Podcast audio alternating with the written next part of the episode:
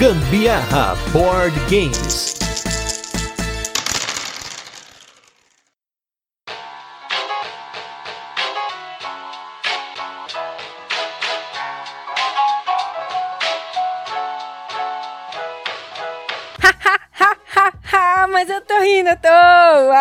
Eu sou a Carol Guzmão. E eu sou o Gustavo Lopes e hoje, como a Carol tinha uma piada muito melhor do que a minha, ela começou, mas vamos que vamos, esse é mais um episódio do Gambiarra Board Games, o seu podcast sobre jogos de tabuleiro que faz parte da família de podcasts Papo de Louco. E no episódio de hoje, vamos falar sobre um jogo de leilão do mestre Rainer Knizia, o matemático dos jogos de tabuleiro. E como a Carol já deixou bem evidente, é o jogo Ha. Mas antes, Vamos para os recadinhos e destaques da semana e logo a gente volta com a nossa resenha, onde a gente comenta sobre o jogo, curiosidades, falamos um pouquinho da nossa experiência com ele e a nossa opinião. Nos recadinhos, como sempre, queria agradecer aos nossos apoiadores lá na campanha do Catarse. Tivemos aí alguns apoiadores novos nessa semana aí. Um abraço para Kelly Silva, Fabiane Oliveira e Fábio Mafude. E se você não apoia o Gambiarra Board Games ainda, apoia lá no Catarse. A gente tá com uma campanha para o financiamento dessa estrutura toda que a gente tem aqui pro podcast, de edição, de arte, a gente deixar esse conteúdo sustentável para produzir cada vez mais na qualidade profissional que vocês merecem. Mas vamos para os destaques da semana então. Vamos com dois jogos peso pesado. Um jogo que a gente já falou aqui e um jogo novo. Vamos começar pelo jogo que a gente já falou aqui, que é o Banquete Aldin, que nesse ano de 2022 a Carol não escapou porque os nossos apoiadores, com mais de 60% de votos, votaram o Banquete Odin como primeiro lugar para jogo para a gente fazer episódio agora no mês de fevereiro de 2021. Então vai ter episódio do Banquete Odin e para isso a gente voltou a colocá-lo na mesa. Já jogamos três partidas, se eu não me engano, nesse mês de janeiro que passou e agora em fevereiro tem mais uma aí para jogar. E assim, eu já tinha falado em 2020 que o Banquete Odin tinha sido uma surpresa para mim. Na época o Banquete Odin estava esgotado no Brasil, ele voltou, tá quase esgotando. Não sei se já esgotou também, que a galera tem que comprar esse jogo com vigor porque é um jogo maravilhoso, pesado do Uwe Rosenberg, tem Tetris, tem aquela coisa toda de você alimentar as suas famílias, né? No caso aí, os seus vikings. Enfim, é um jogo que tem bastante coisa envolvida. Basicamente, você tá ali montando o seu Tetris com alocação de trabalhadores, né? Você tem uma série de espaços, né? Mais de 60, se eu não me engano, no jogo. E esses espaços vão te dar vários caminhos para você pontuar, para você conseguir ganhar recursos. É uma salada a quantidade de pontos que você pode ganhar e também o quanto você pode perder, né? Eu vou salvar os meus comentários pro dia do episódio em si, porque os, os apoiadores fizeram com que esse jogo aparecesse, então eu vou precisar falar, mas vou, vou poupá-los por esse momento.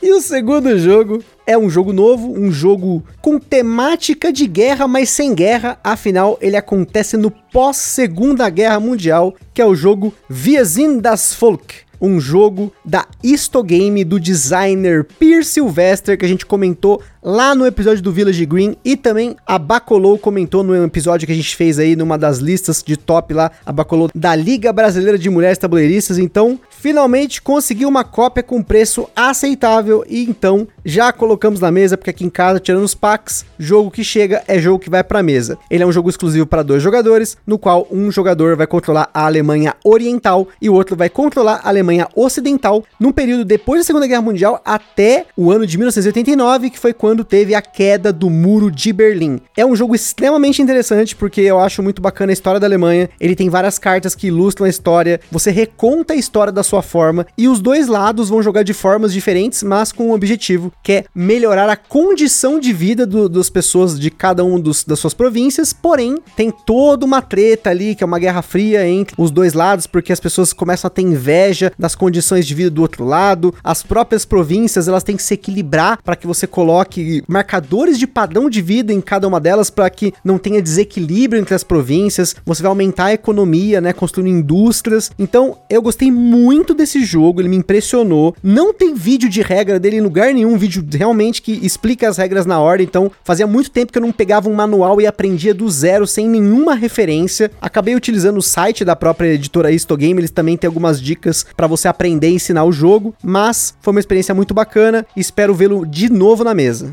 Bastante, bastante complexo. A minha população lá da Alemanha Ocidental não ficou nem um pouquinho com inveja da, da outra população, não. Na verdade, eu acho que eles ficaram, foi, frustrados com todas as escolhas que eu fiz.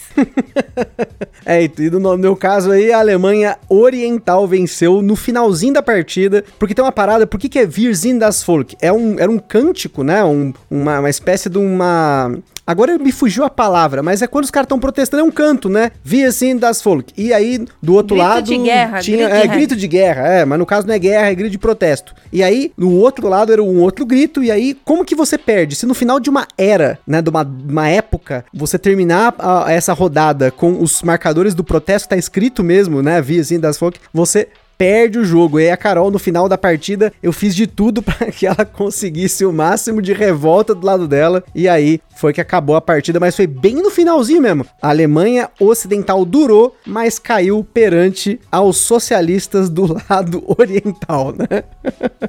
É, vamos, vamos ver, né? Provavelmente a comida do outro lado devia ser melhor, por isso. E agora vamos com o nosso review retrô da semana, que é com o jogo Os Maus Companheiros.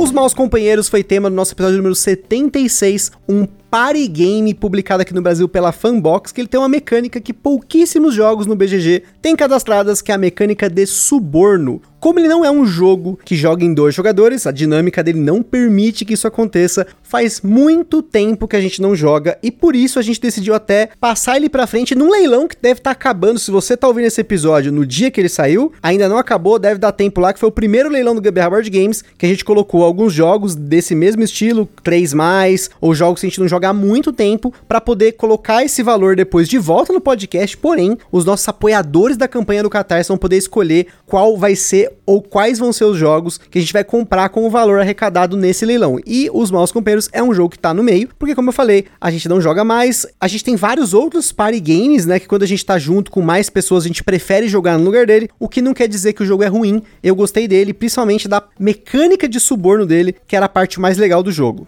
Eu, sinceramente, já não lembro mais o que foi que eu disse e qual foi a minha opinião naquela época do podcast, mas depois de tanto tempo jogando outras coisas, hoje eu acho que esse jogo já tá muito fraquinho. Não sei. Aí por isso que a gente acabou voltando unanimamente em vender esse jogo, colocar, passar ele para frente, porque já não completava mais a nossa coleção. Exatamente. Aqui em casa, como vocês já sabem, a gente se junta aqui 3, 4 meses e a Carol, cada um dá a sua opinião em quais jogos deve vender ou não, e os jogos que são unanimidade simplesmente vão embora. A gente só demorou um pouquinho mais dessa vez para poder colocar esses jogos para frente por conta de pandemia, de caixa, para que a gente precisava de caixa para poder enviar e até mesmo essa ideia de querer fazer esse leilão para que os nossos apoiadores contribuam com decisões, né? No caso eles que vão decidir quais jogos ou qual jogo a gente vai poder comprar com o valor desse leilão, porque são jogos bem baratos, então não vai dar para pegar muita coisa aí. Vamos ver como é que vai ser aí. Mas agora vamos com o jogo da semana. Esse aqui é um jogo que já foi publicado no Brasil, mas até a nossa cópia é uma cópia importada que também a gente demorou bastante para conseguir esse jogo na cópia que eu queria, que é o jogo Ra.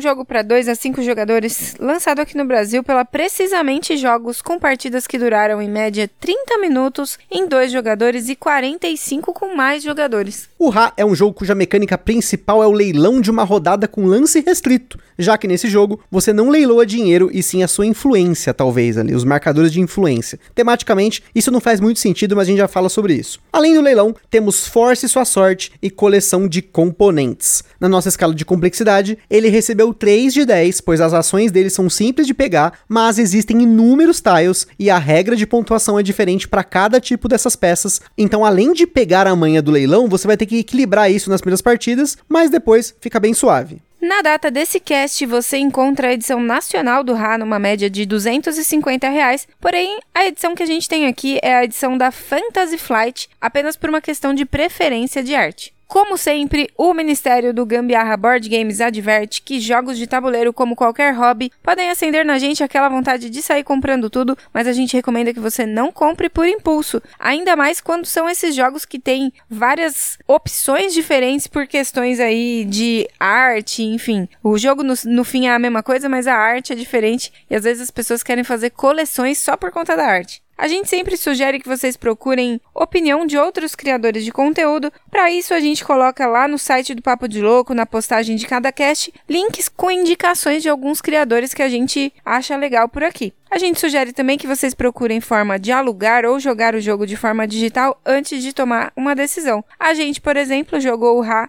lá na Bodogami, como a gente falou aqui em um dos destaques da semana, e isso foi decisivo para que a gente fosse atrás de uma cópia posteriormente. Em os jogadores representam uma linhagem de consultores reais durante um período de 1500 anos da história do Egito Antigo, buscando poder e fama, influenciando faraós, construindo monumentos, cultivando ao redor do Nilo, venerando deuses e melhorando a tecnologia e a cultura. Pelo menos esses coaches do passado faziam alguma coisa que prestava. Esses 1500 anos começam na era do Império Antigo, entre 2665 e 2155 a.C., passam pelo Império Médio, que aconteceu entre 2130 e 1650 a.C., e por fim, o Império Novo, que ficou entre 1555 e 1080. Tematicamente, é isso que o jogo representa, porém, mecanicamente falando, basicamente você participará de leilões para comprar lotes de peças que representam tudo isso aí. O Ra é jogado em três rodadas chamadas de eras. Em cada era, os jogadores vão tentar coletar as melhores peças das inúmeras diferentes que tem no jogo para pontuar da melhor forma possível. Cada tipo de peça pontua de uma forma bem diferente e elas são compradas através de leilões que são iniciados pelo próprio jogo ou por um jogador. Em seu turno, você pode executar apenas uma de três ações diferentes. A primeira é retirar uma peça da bolsa. No jogo, você tem um saco de peças e no seu turno você pode retirar aleatoriamente uma peça do saco e colocar no tabuleiro do jogo, para que ela fique disponível para ser comprada em um leilão. Existe um limite de oito peças que podem ficar disponíveis para leilão, formando um lote, e caso esse lote esteja fechado, os jogadores não podem fazer mais essa ação. A segunda ação que você vai poder fazer é gastar uma ou mais peças de Deus um dos tipos de peças aí presentes no Ra são as peças dos deuses, que elas te concedem pontos no final da era, mas você pode descartar uma peça dessas para pegar uma peça que está na faixa de leilão, que não seja uma outra peça de deus. Você inclusive pode gastar mais de uma de uma vez para pegar várias peças da faixa de leilão. A última ação possível é invocar o Ra, que é basicamente dar início a um leilão. Porém, existe uma outra forma de começar um leilão, que é quando você retira do saco uma peça que tem a figura do Ra. A diferença aqui, quando você começa um leilão evocando um Ra, você é obrigado a dar um lance caso a faixa de leilão não estiver cheia. Se ela estiver cheia e todo mundo passar, todas as peças que estão na faixa são descartadas. Quando alguém saca a peça do Ra do saco, todo mundo pode passar e as peças permanecem na faixa de leilão. O leilão no Ra, ele é muito simples. Cada jogador começa a era com quatro discos de sol e durante um leilão ele pode ofertar um desses discos, que podem ter valores de 1 a 16. Dependendo da quantidade de jogadores, alguns discos não entram em jogo. O leilão começa com o jogador à esquerda do jogador que disparou o Ra e segue em sentido horário. O jogador pode dar um lance ou passar uma única vez, e os lances precisam ser sempre superiores ao lance anterior. O jogador que deu o maior lance leva o lote de peças e ele troca o disco de sol que ele usou pelo disco que está no meio do tabuleiro, que começa sendo o de número 1, e ele vira esse disco para baixo. Os demais discos voltam para os jogadores que não venceram o leilão.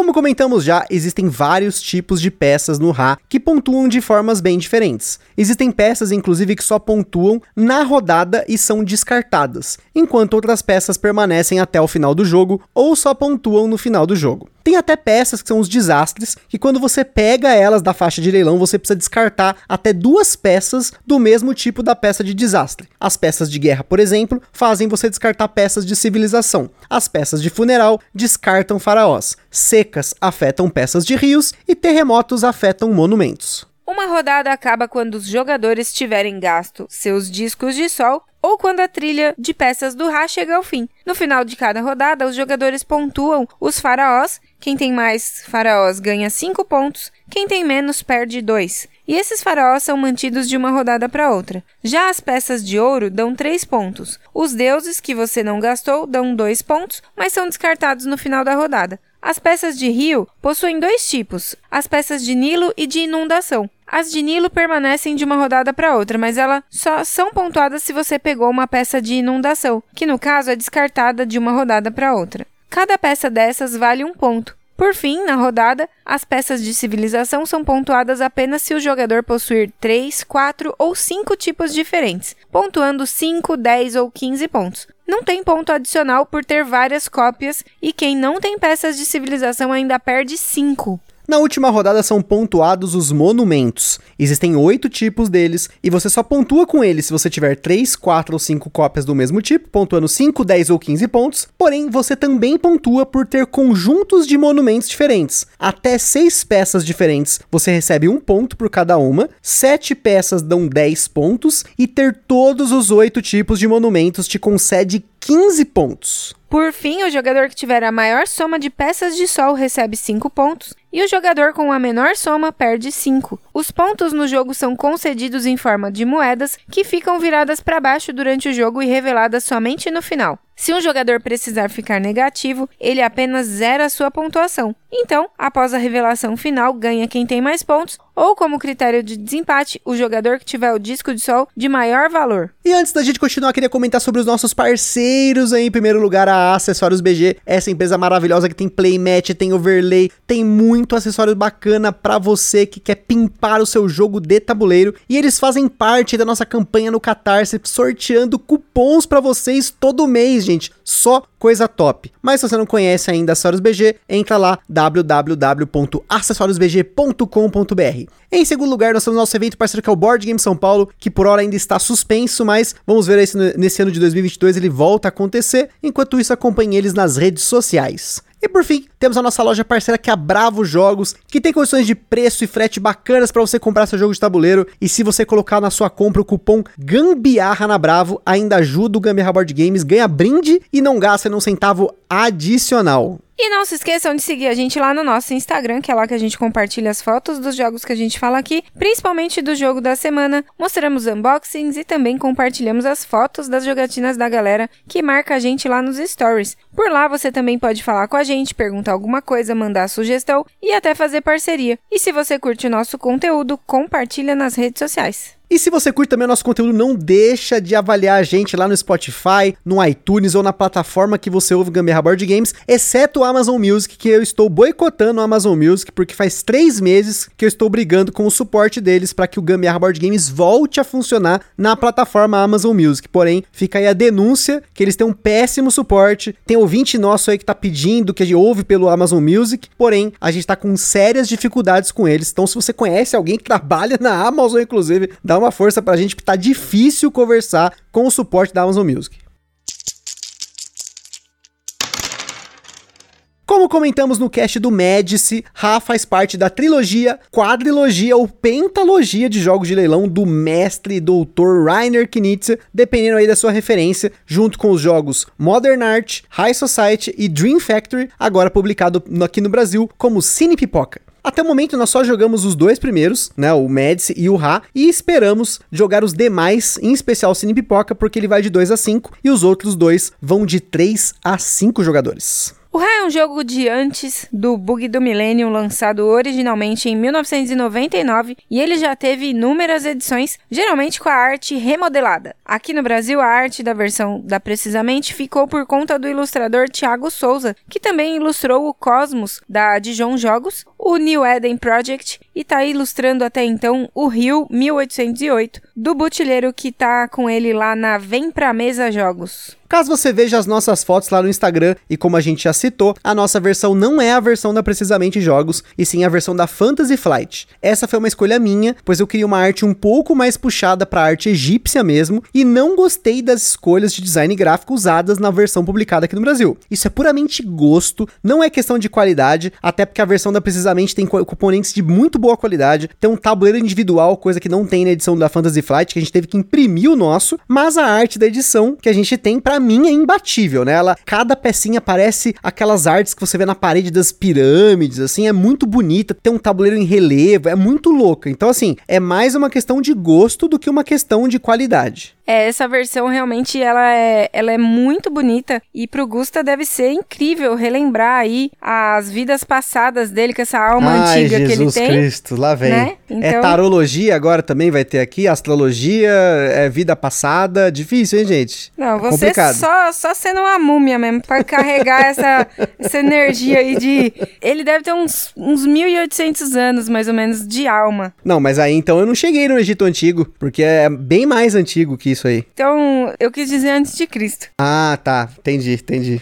Ok, vou nem comentar, gente. Vamos seguir o cast. E apesar de ser um jogo que já foi editado em inúmeros países e versões ao longo de mais de 20 anos, ele não tem nenhuma expansão, mini expansão, promo, nada. A única mudança que ele teve ao longo dos anos, pelo menos que a gente pode encontrar aqui nas pesquisas, foi que em algum momento ele ganhou uma regra para dois jogadores, mas pode ter acontecido mais coisas nesses mais de 20 anos de história do jogo. O que ele teve ao longo dos anos foram as reimplementações. Existem três jogos que foram derivados do núcleo de jogo do Ra. O primeiro deles é o Razia, que não possui as catástrofes e ele tem um tema de máfia, de roubo e tal. Tem também o Ra The Dice Game, que ao invés dos leilões você tem uma resolução por dados, e o Priests of Ra, com praticamente as mesmas regras, mas com novas peças de pontuação, inclusive peças que têm dois lados. E como ele é um jogo que não tem cartas, bora direto para as experiências e quem vai começar com isso sou Joe. Esse jogo ele é incrivelmente lindo mesmo. Essa essa versão aí que o Gusta ficou namorando por muito tempo para conseguir, realmente faz diferença porque ele é lindo, apesar de não vir com um tabuleirinho individual e aí eu imprimi a melhor impressão porque eu coloquei modo econômico na impressora lá.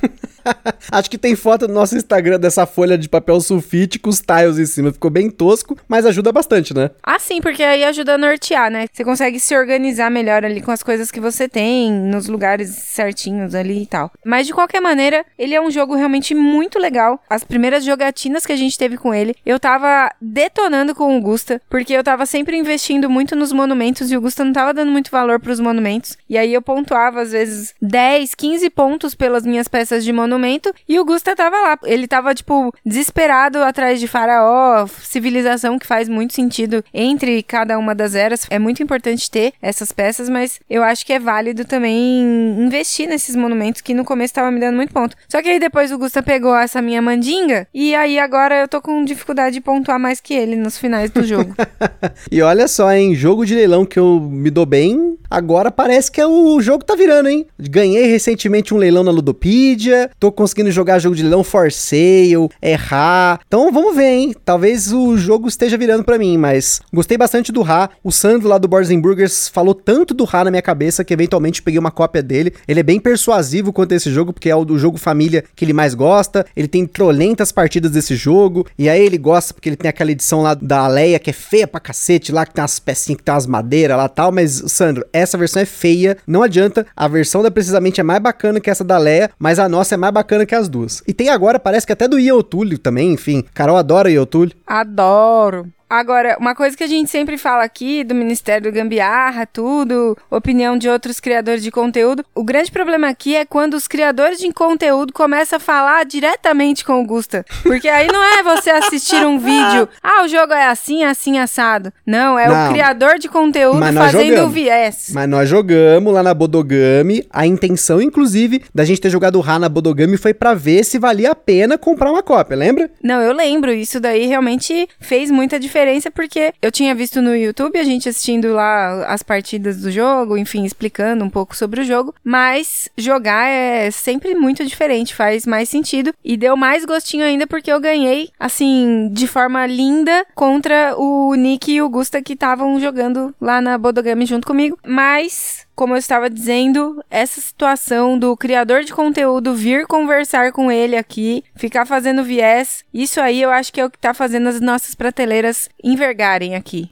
não, não é não. Ultimamente muito menos, porque a gente tem comprado bem menos, né? Cada vez menos tem espaço na coleção, então a gente acaba tendo até que priorizar cada vez mais os jogos, né? Mas no caso do Ra, tinha duas coisas que eu queria ter certeza dele, né? A primeira delas é se a gente ia gostar do esquema de leilão dele, se ele era diferente o suficiente pra gente poder comprar, então esse ponto valeu bastante a pena, porque ele é um jogo de leilão bem diferente, a coleção de componentes dele é muito legal, esse esquema de você ter que equilibrar, ah, mas agora eu vou atrás do faraó, eu vou tentar pegar um lote bom, eu vou tentar arriscar e depois eu vou ficar sem uma peça alta. Tem essa coisa dos quatro discos de sol, é muito louca. O fato de você não ter dinheiro e você só ter esses discos, e quando você usa um disco, você pega o outro que tá no tabuleiro, e isso é uma pegada que até em dois jogadores faz sentido. Que aí vem a outra questão, que é se o jogo rodava em dois jogadores. E sim, na minha opinião, aí depois a Carol vai poder falar também, ele roda muito legal em dois jogadores, tão bem quanto ele roda em mais jogadores. Por quê? Como você não tem dinheiro envolvido, você tem esses discos de sol e no começo do jogo esses discos são distribuídos de uma forma bem equilibrada entre os jogadores, a grande sacada do Ra é você conseguir manter discos na sua mão que você possa utilizá-los bem na rodada que você está, mas também pensando na próxima rodada, porque não adianta nada você arriscar muito muito no começo do jogo e depois ficar com discos ruins. Na segunda rodada você vai ter uma péssima performance e aí você vai ter que contar um pouco com a sorte, com esse force sua sorte né, dessas peças que são sorteadas do saco, porque tem um elemento tenso no Ra que é esse force sua sorte, porque cada vez que você tira uma peça de qualquer tipo do saco, com certeza tem mais possibilidade de você tirar uma peça de Ra que tá dentro do saco também. Então, a rodada acaba geralmente quando quando os discos são gastos ou quando a trilha do Ra finaliza. Em dois jogadores, é bem apertada a quantidade de peças de Ra que pode sair. Então, você tem que ficar muito esperto com os lotes que você vai comprar, ficar de olho com o que seu adversário está fazendo. E mesmo em dois jogadores, que é aquela coisa, em dois jogadores, eu vou dar um lance, se o meu lance for maior que qualquer peça do Rada Carol, já era, eu ganhei, não tem jeito. Se a peça for menor, ela pode tentar colocar na minha frente, né? Ela sabe que ela vai ganhar, mas será que vale a pena ela ganhar? Então tem essa briga entre dois jogadores. Claro que com mais jogadores, você tem uma tensão muito maior no leilão. Você tem mais possibilidades, porque aí você vai ter mais peças de hack que podem sair, vai ter mais peças sendo sorteada entre a sua jogada e a sua próxima. Você tem a questão de invocar o Ra, então assim, ele roda em dois jogadores, assim como eu acho acho que o Médici rola em dois jogadores. Então, Rainer Knizia, quando ele fala que tá roda em dois, eu geralmente confio. E no Médici eu confiei e a gente joga bastante. Inclusive, depois que a gente fez o cast, a gente nunca mais jogou o Médici em mais do que dois jogadores. E o Ra, a gente jogou em dois, três e quatro. E ele rodou em todas as quantidades de jogadores. Essa questão aí sobre as pedras do sol é muito importante você ficar atento, viu, meu amigo? Porque uma das, das vezes que a gente jogou em quatro jogadores aqui, eu fiz a besteira de ficar comprando uns leilãozinho à toa e simplesmente chegou uma hora que as minhas pedras de sol era 1, 2, 3 e 4. Foi. eu lembro dessa. Eu não ganhava mais nenhum leilão quando eu precisava competir com os meus colegas. E é lógico que eles queriam pegar quando eu tinha interesse por algum leilão. É óbvio que eles iam querer também, né? Porque se eu tive interesse, provavelmente é porque tinha uma peça importante que apareceu ali e tal, que me faria sentido ali. E muitas vezes faria sentido para eles também, porque afinal não é muitos tipos de peças que a gente tem, assim, tipos diferentes, né, de peça. E aí eu não conseguia comprar mais nada, nada. Tudo só me vinha o que era ralé. E aí aquela partida inteira para mim foi perdida porque não tinha mais o que eu fazer. Uma era é muito importante para você, né? Uma era de jogo. é muito importante, você tem que saber fazer boas escolhas e eu fiz péssimas. E assim, ainda tem a questão de você também saber quando utilizar aquelas peças dos deuses. Porque se tem uma coisa que vira briga, pelo menos virou nas partidas que a gente jogou, são as tais das peças de inundação. Porque durante o jogo você vai acumulando as peças de Rio Nilo e elas só pontuam se você tem pelo menos uma peça de inundação naquela era. E geralmente essas peças quando saem, vira porrada. Então, nas partidas que eu pontuei muito bem, assim, eu sempre deixava um leilão com a minha pior peça, eu pegava ali uma peça de Deus. Porque quando saía na mesa aquela peça de inundação marota, eu gastava peça de Deus, vamos que vamos, e aí sucesso pontuava bastante depois. E assim, uma coisa que eu achei muito bacana do Ra é que apesar dele ter várias peças diferentes, a pessoa que tá pegando a primeira vez, ela tem que ficar esperta com isso. Depois que você pega o fluxo do jogo, ele é um jogo simples, né? Você só tem três ações. Ou você pega uma peça do saco e coloca na trilha, ou você invoca o Ra lá e faz o leilão, ou você gasta as peças de Deus. Então, para pegar o esquema é muito fácil. Porém, a grande sacada ali é você conseguir ler os outros jogadores e tentar fazer as escolhas nas horas certas de pegar os leilões certos, né, os lotes certos e isso que brilha no Ra. Eu acho que é, é, por isso que o Sandro lá do Boards Burgers gosta tanto desse jogo, porque ele é um jogo com regras fáceis, né? um jogo família com regras fáceis, vai de 2 a 5 jogadores, ou seja, você coloca uma mesa um pouco maior para poder jogar, mas ao mesmo tempo ele tem essa profundidade da coleção de componentes, de você saber a hora de pegar faraós, de você saber a hora de investir em monumentos. Então, claro, tem sorte envolvida, porque nos lotes pode aparecer peças de desastre, pode ser que um jogador ele invoque um leilão mais cedo do que você gostaria, ou você não ter peças de sol para poder bater um jogador em um lote que você quer, mas essa que é a magia do jogo de leilão, é você saber comprar na hora certa e se segurar na hora certa também. Assim como é os leilões da vida real, né? Exatamente, como exemplo lá os leilões da Ludopedia, né? Você tem que saber a hora de dar o lance, por exemplo, esperar faltar 11 minutos para acabar o leilão, aí você dá um lance, porque se o cara que deu um lance anterior não estava esperto, ele provavelmente vai perder o lance nesses últimos minutos, que é geralmente como eu perco os leilões, mas fui vitorioso recentemente